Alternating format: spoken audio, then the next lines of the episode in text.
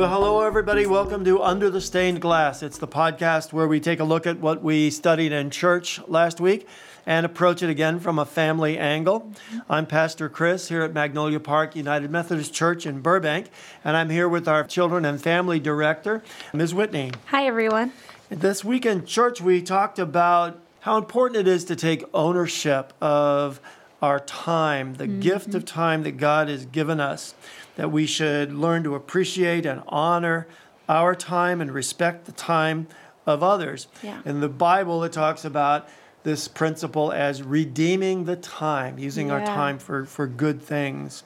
So we thought we would talk today about how we can do that with our kids, just help right. them develop an ethic of respecting and honoring their time and the, the time of others. Mm-hmm. Time is so valuable in our lives as parents and children, and it can be hard to balance where we set boundaries on our time and how we highlight what we see to be valuable in our lives and within the family specifically. One of the best ways to respect one another in the family with our time is to respect the time we spend together each evening around the table for dinner. Since our lives move so quickly, we might and our children might as well well. See dinner time as expendable, a time to grab and go, if you will, as we head off to a tasks that we need to complete or do something we desire to do, like watching TV or chatting with friends. Respecting dinner time, however, really makes clear the understanding of the value of time we spend with one another, the respect we have for that person who has made our meals, and the importance God places on communion as a family. When we show our children that we respect dinner time by setting it apart from the rest of our busy schedules, each day we are showing them how to respect their time in this way way as well. Yeah, this whole idea of sitting down together for a meal mm-hmm. really sends a message not only about the meal and the people who prepared the meal, yeah. but just about how we think about time and what's what's valuable. Sure. And what's valuable about that time that we spend together.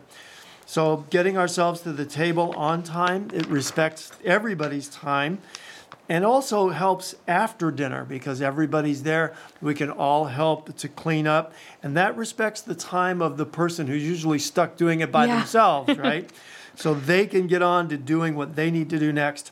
Dinner time is just a really great way in the family, in the home, to exercise respect for time. Uh, number mm-hmm. one, because as you say, it happens every day, yeah. and the family can really practice it together. So that's a good strategy. Another place I think, to help set boundaries that help kids take ownership of their time and respect time of others is at bedtime mm. and at mm. wake up time. I think that's a huge one in the family. Mm-hmm. Bedtime and wake up time always tends to be a struggle between parents and children, and sometimes so much so that there can be a standoff in the family where no one's winning mm-hmm. and everyone's time is being wasted.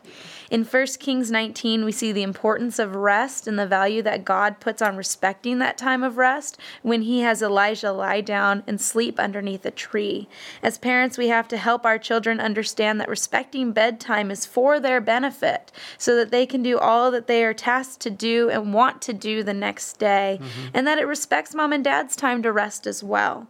On the other side of the coin, wake up time can also be a struggle, and this can go hand in hand with how we and our children children respect bedtime as well. We don't want to waste our days and have to rush from task to task, adding more stress to our lives due to the fact that wake up time was not respected. Mm-hmm. When we get a good start to our day, the rest of our day's time and tasks fall into place. Yeah. Getting to bed on time, it really is amazing. It shows respect. Uh, not only for just that rest time, as you say, that God gives us and asks us to to observe, but it really shows a special respect for parents mm-hmm. and the time that they need to recharge together when the kids can get to bed right. and parents can renew and nurture their relationship mm-hmm. maybe even like talk about the kids yeah. since they're in bed that really helps honor a parent's time as well so god again he gives us this gift of time and we should be always mindful of using it in ways that honor him and his order of creation Mm-hmm. And sleep and rest is part of his order of creation. So, those are just a couple of ways, a couple of strategies that we can help kids learn respect for time in general and family time. We can also teach them about time by respecting their time, mm-hmm. right? Yeah. I mean, we have to always understand that their time is worthy of respect too. So we should honor our promises to them and spend time with them, right? Yeah.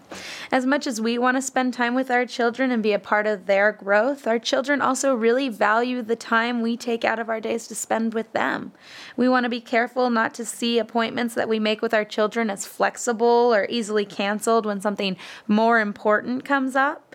When we do this, our children see our value not in them or the family, but in our own pursuits and in others, and start to see themselves as less important in our eyes. We want to be intentional and genuine with the time that we have mapped out to spend with our children and let them know that they are the center of that time, not divided between them and work or them and tasks or errands that we need to complete. Yeah, that's so important. I mean, we know how disrespected that we feel when people are late or just don't show up for a meeting or their time is uh, like their attention is distracted. Right. Uh, we just need to be the same way with kids. We need to honor them by giving them our undivided attention when it is their time. I like how you said undivided attention with our children because this is such an important component of respecting our children's time. It's not enough as a parent to spend time with our children and use that time to also answer emails or run around doing chores. We must be able to take that time and make it real and valuable for them as well. This means that we need to be able to listen undistracted and put away the work for another time.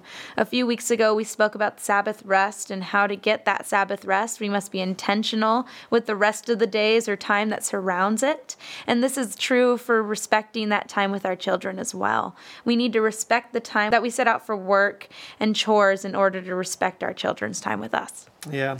Kids really crave security, and the best way to impart that feeling of security to our kids is to give them time and undivided attention.